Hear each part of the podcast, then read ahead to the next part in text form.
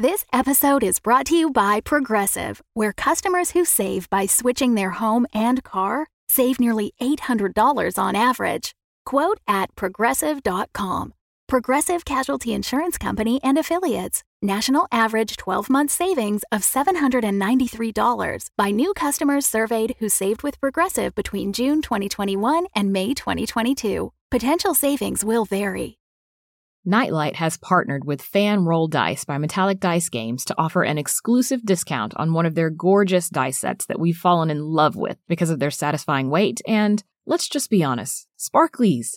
Not to mention their impeccably constructed dice accessories. In one word, velvet. Visit fanrolldice.com, that's F A N R O L L D I C E.com, and use our discount code NIGHTLIGHT for 10% off any new additions to your dice hoard. A portion of your purchase will come back to us and help support our shows. So go to fanrolldice.com with the discount code NIGHTLIGHT to get 10% off of any additions to your dice hoard.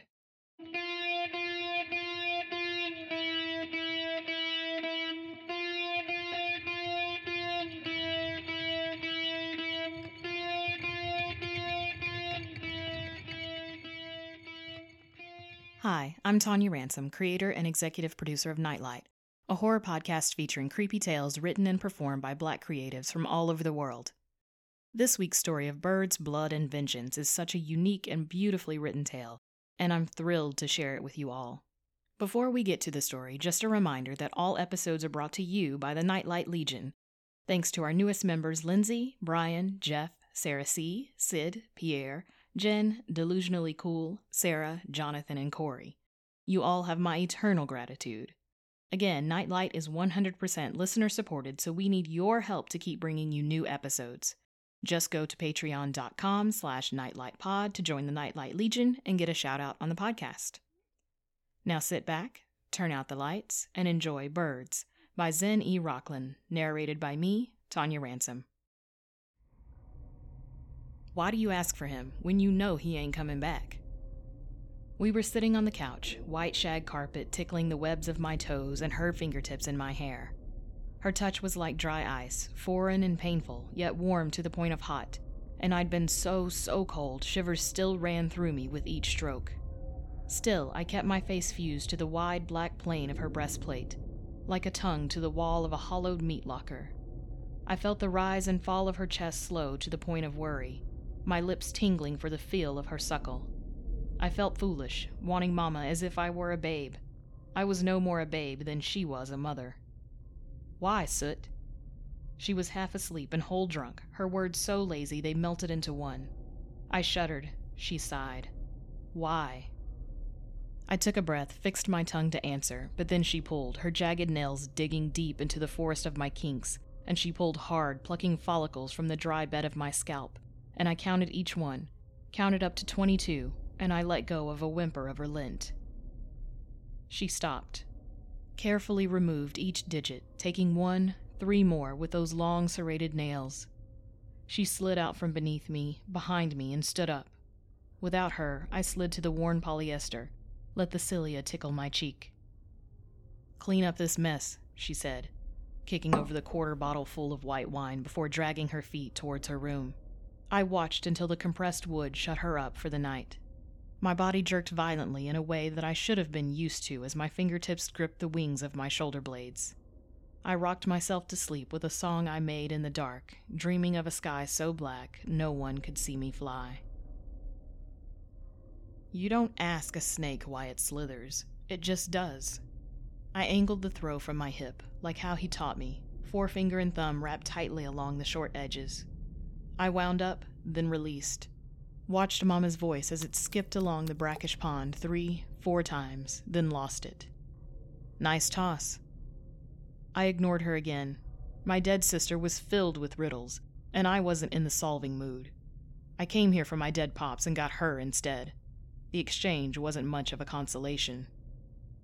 I bent over for another stone, hoping for a smoother one, maybe a pale pebble of some kind when I saw the ivory skull of a bird instead. My hand hovered above it, the contrast of my black brown skin to the tea stained white fascinating me into stillness. Couldn't name the bird, but it was small.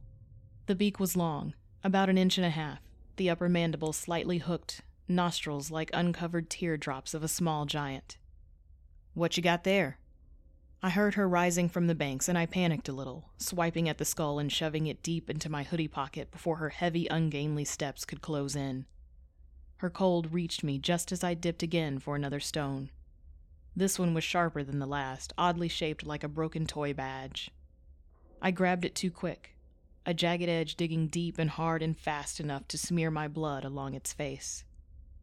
Reminded me of my first fuck. She kissed her teeth, and I grit my jaw. Makes no sense hiding shit from me, she said. Just don't break it. And suddenly I was warm again, without having known I was cold in the first place.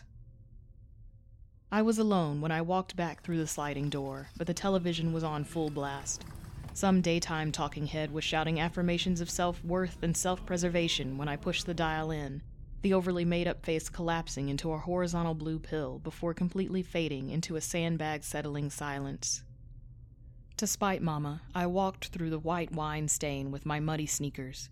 She wouldn't buy me new ones, despite the new year and a growth spurt, so I only hoped my sore toes found as much satisfaction in this momentary vengeance as I did. I had no idea where she or her boyfriend was, but I didn't give a shit either. A moment like this was rare, and I had every intention of living in it. I kicked off my sneakers and left them in the threshold as I pushed open the door to my room and scooted over to the table that served as my desk, my bed being my chair. I stripped off my dirty jeans and tossed them in a corner and plopped down, bare ass, on my comforter, carefully removing the skull from its polyester and cotton blend nest. My hand shook as I laid the bone on the peeling varnish, turning it slightly so the tiny baby yawn eye holes could stare at me.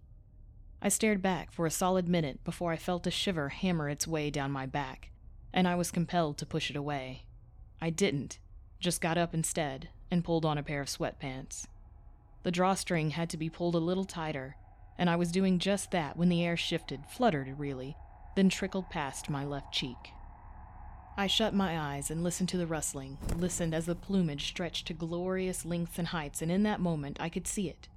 I could feel that bird gaining life and its desire for freedom. I shouldn't have opened my eyes. I should have let the theater of dreams keep playing, keep going, keep projecting those pleasant, beautiful images on the backs of my lids, but jealousy got the best of me. Pure envy made me open them, made me turn around to see the horror that was reality. I didn't see much after. The plumage got in the way. So many feathers, so dark and full and opalescent as they caught every ray of sunshine that had dared to enter my tiny room.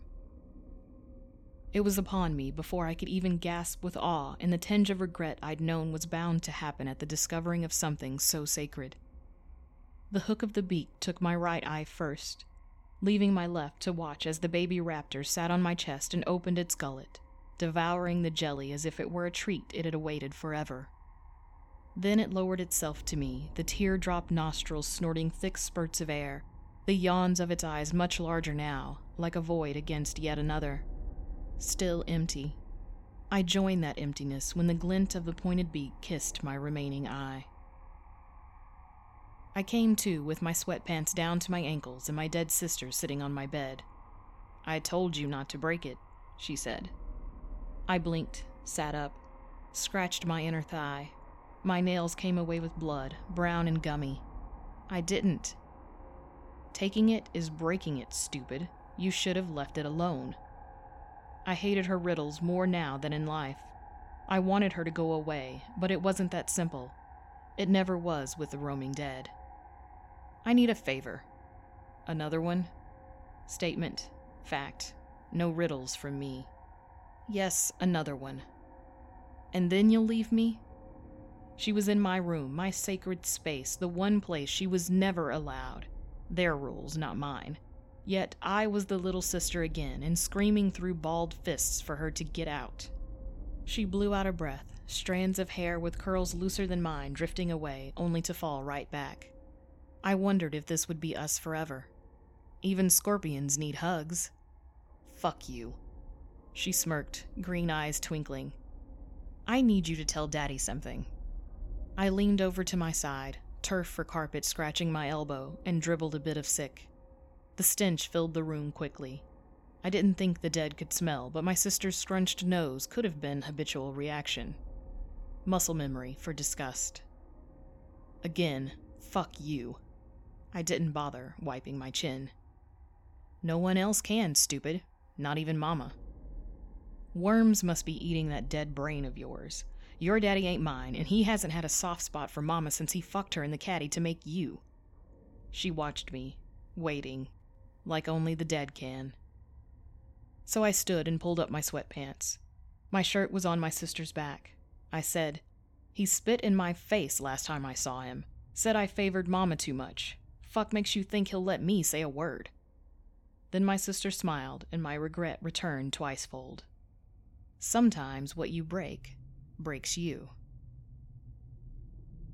Turns out my big sister knew exactly what she was doing, laying that bird skull on the rocky shore I visited daily.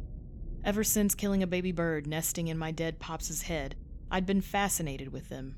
I never killed another, but I'd collect their remains when I found them, try to clean and keep them. Fail when the flies and beetles came for them, so I'd end up burying them somewhere near where Pops continues to rot in our yard. It wasn't to see him so much as to live in the memories that still reside there. The better ones. Ones like my pops teaching me how to skip a rock so it damn near floats to the other side some 200 feet away, and how to shoot the 45 that eventually took his life. Like picnics and quick swims, because there's worms that'll eat your future. You stay too long. It's the warmth, you see. They seek your warmth. Either way, that bird was my sister's pet, and her portal. After my pops died, I used to stare at her for hours on end, wondering why we didn't have the same cafe au lait skin, the same rustled curls, the same bright gem eyes. Mama took to calling me soot. Of course, my sister was fire. I was her remnants, the waste after the beauty burned bright. After her soulless body with a bloated, empty belly washed up on that same shore some six months after she ran off, there was no flame to speak of. I didn't exist without my sister, incandescent shit or otherwise. So it made sense that I'd have to become her to be seen. With the weight of my sister's intentions sitting in me, I couldn't enjoy the spread of those wings as they split open my back, only the slightest twinge of discomfort registering as the 10 foot extensions lifted us up into the air. We landed on crow's feet, but walked in hers. Her skin slipped from my frame once or twice, but settled well by the time we made it to the bottom of the winding drive. My sister was taller than me, but skinnier. Curves had no use on a beauty like hers, so my body ate up enough for the two of us. I was used to the oddity of it all once she knocked on the bleached oak door. My sister's smile was painful when the door opened, yet the effort was futile once the maid recognized the infamous hair and eyes. Disbelief shoved the woman backwards, her skull glancing the corner of the hallway table with enough familiarity to crack it. A bright red slash stained the eggshell wall, dotted the mirror, muddied the entrance carpet. My sister leaned over, squeezed those ruddy copper cheeks. No one's gonna believe you, she said, lips brushing the maid's forced pucker. The maid whimpered, shut her eyes against the familiar words, and my sister dropped her, let her crawl for the social room where the phone sat but my sister waited until we witnessed the hesitation in the maid's pursuit, watched as she touched the back of her head, smiled as it all sat on the maid's shoulders, weighing them down, hunching her back. Satisfied, my sister went to her daddy's study, found him standing in front of his books of law. Like the maid, he stumbled backwards when he saw her, hands scrambling for the shelves, desperate for purchase, slick with sweat, unwieldy in their labors. He fell hard on the flat ass my sister inherited, chapped lips parted as bursts of air wheezed past. Looked like a snake with its jaw forcibly unhinged for milking, spit for venom coating his chin. Daddy? She tilted her head. My head. Our lips pouted, and I stifled a giggle. For once, my sister's antics genuinely amused me. Do you not recognize your baby girl? He tried. He really did. At least he looked like he wanted to try wanted to speak and say yes, he knew her, always would know his baby girl, his little magpie, but the words wouldn't come. Not with his chest heaving the way it was, short and panicky, stumbling over itself, rippling unnaturally. His breath was trapped within, fighting to get out. So my sister stepped forward and took one of his prize letter openers, the one with the raven as a handle, and she freed it for him. This little magpie just shit in your eye, she said, real close like. Her breath smelled of smoke and marsh, his of blood and dirt. We found the key to the little boy's room in my sister's favorite book, some such nonsense about talking woodland animals with smarts that would one day match, then surpass her own. The room itself was no more than a cubby, yet bigger than my own, situated behind those books of law. The boy was quiet, almost expectant, when we met him sitting among toys he had no interest in. He knew her face, but he smelled me, and it was the only way he'd come with us. I watched him close as my sister walked through the house. He was pale, like his father, but his hair was like my sister's. His eyes looked of both. He was nothing like me or Mama. Daddy finally had the scion he'd wanted. Me and the boy were halfway home when the cruiser pulled alongside us, no lights other than the bright orange of the setting sun. He was an officer I'd been familiar with, and his pale face folded in on itself when he discovered I wasn't alone. He looked to the boy, then to me, then back again before saying, Y'all all right? His tone was stiff, hard, resentful of such niceties. I could still feel my sister and me around us, but it had been my face he was studying, my face he'd been looking for. I squeezed the boy's hand gently when I heard him whimper, fixed my chin, met his cold eyes. We're fine. My insides turned to acid mush as he looked us over, leaning over his empty passenger side, his radio squawking gibberish he paid no mind to. He was paying me thricefold. My eyes flickered to the gleam of his tarnished badge, and dread sat like an ice block in my belly as I briefly thought of our next inevitable encounter. When I'd be alone, without my sister, without my brother. The radio squawked again, the voice behind the static demanding attention. He tilted his head and spoke, eyes on me, thin, chapped lips cutting into plastic as he responded. I squeezed my legs together a little tighter, my bladder knocking to let loose. A familiar address was spat back at him, a domestic disturbance, it was called. Probably not a big deal. I felt my sister just then, rippling just below the surface of my flesh. Felt her heat, her fire, her anger. The boy snatched his hand back, and it was my turn to whimper. The cop looked at us, saw her, then nodded briefly before driving away without another word. We were alone when we walked in through the front door, the television was still off and not one light was on. Mama decided not to bother with me, and my spite lay clumped and dried on an otherwise pristine shag rug.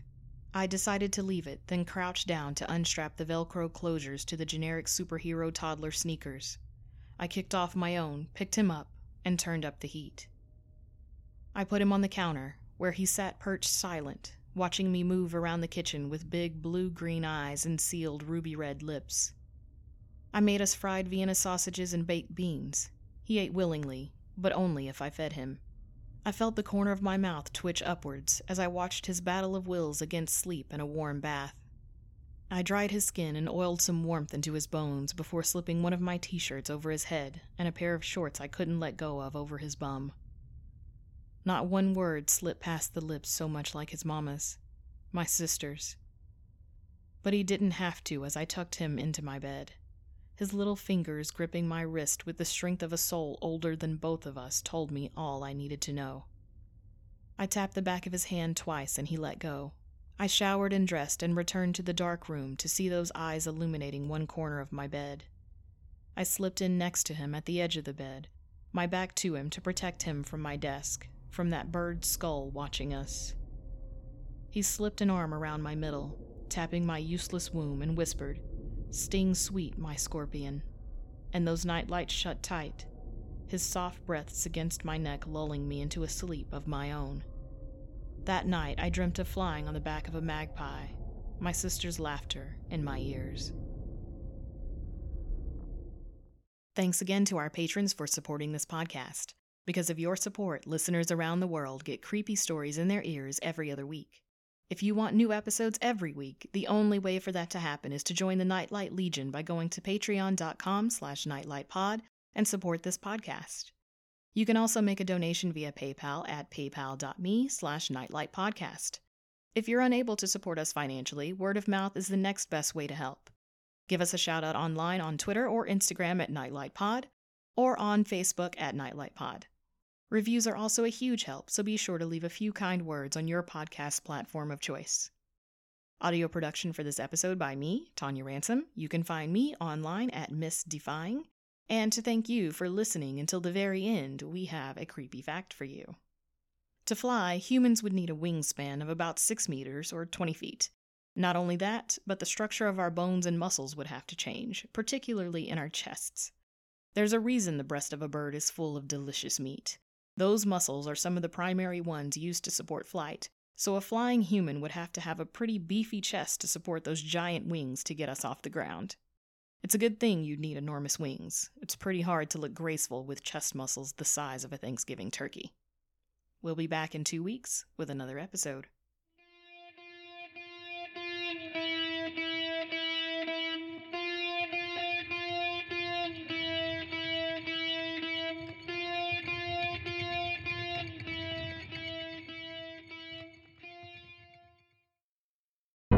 The Fable and Folly Network, where fiction producers flourish.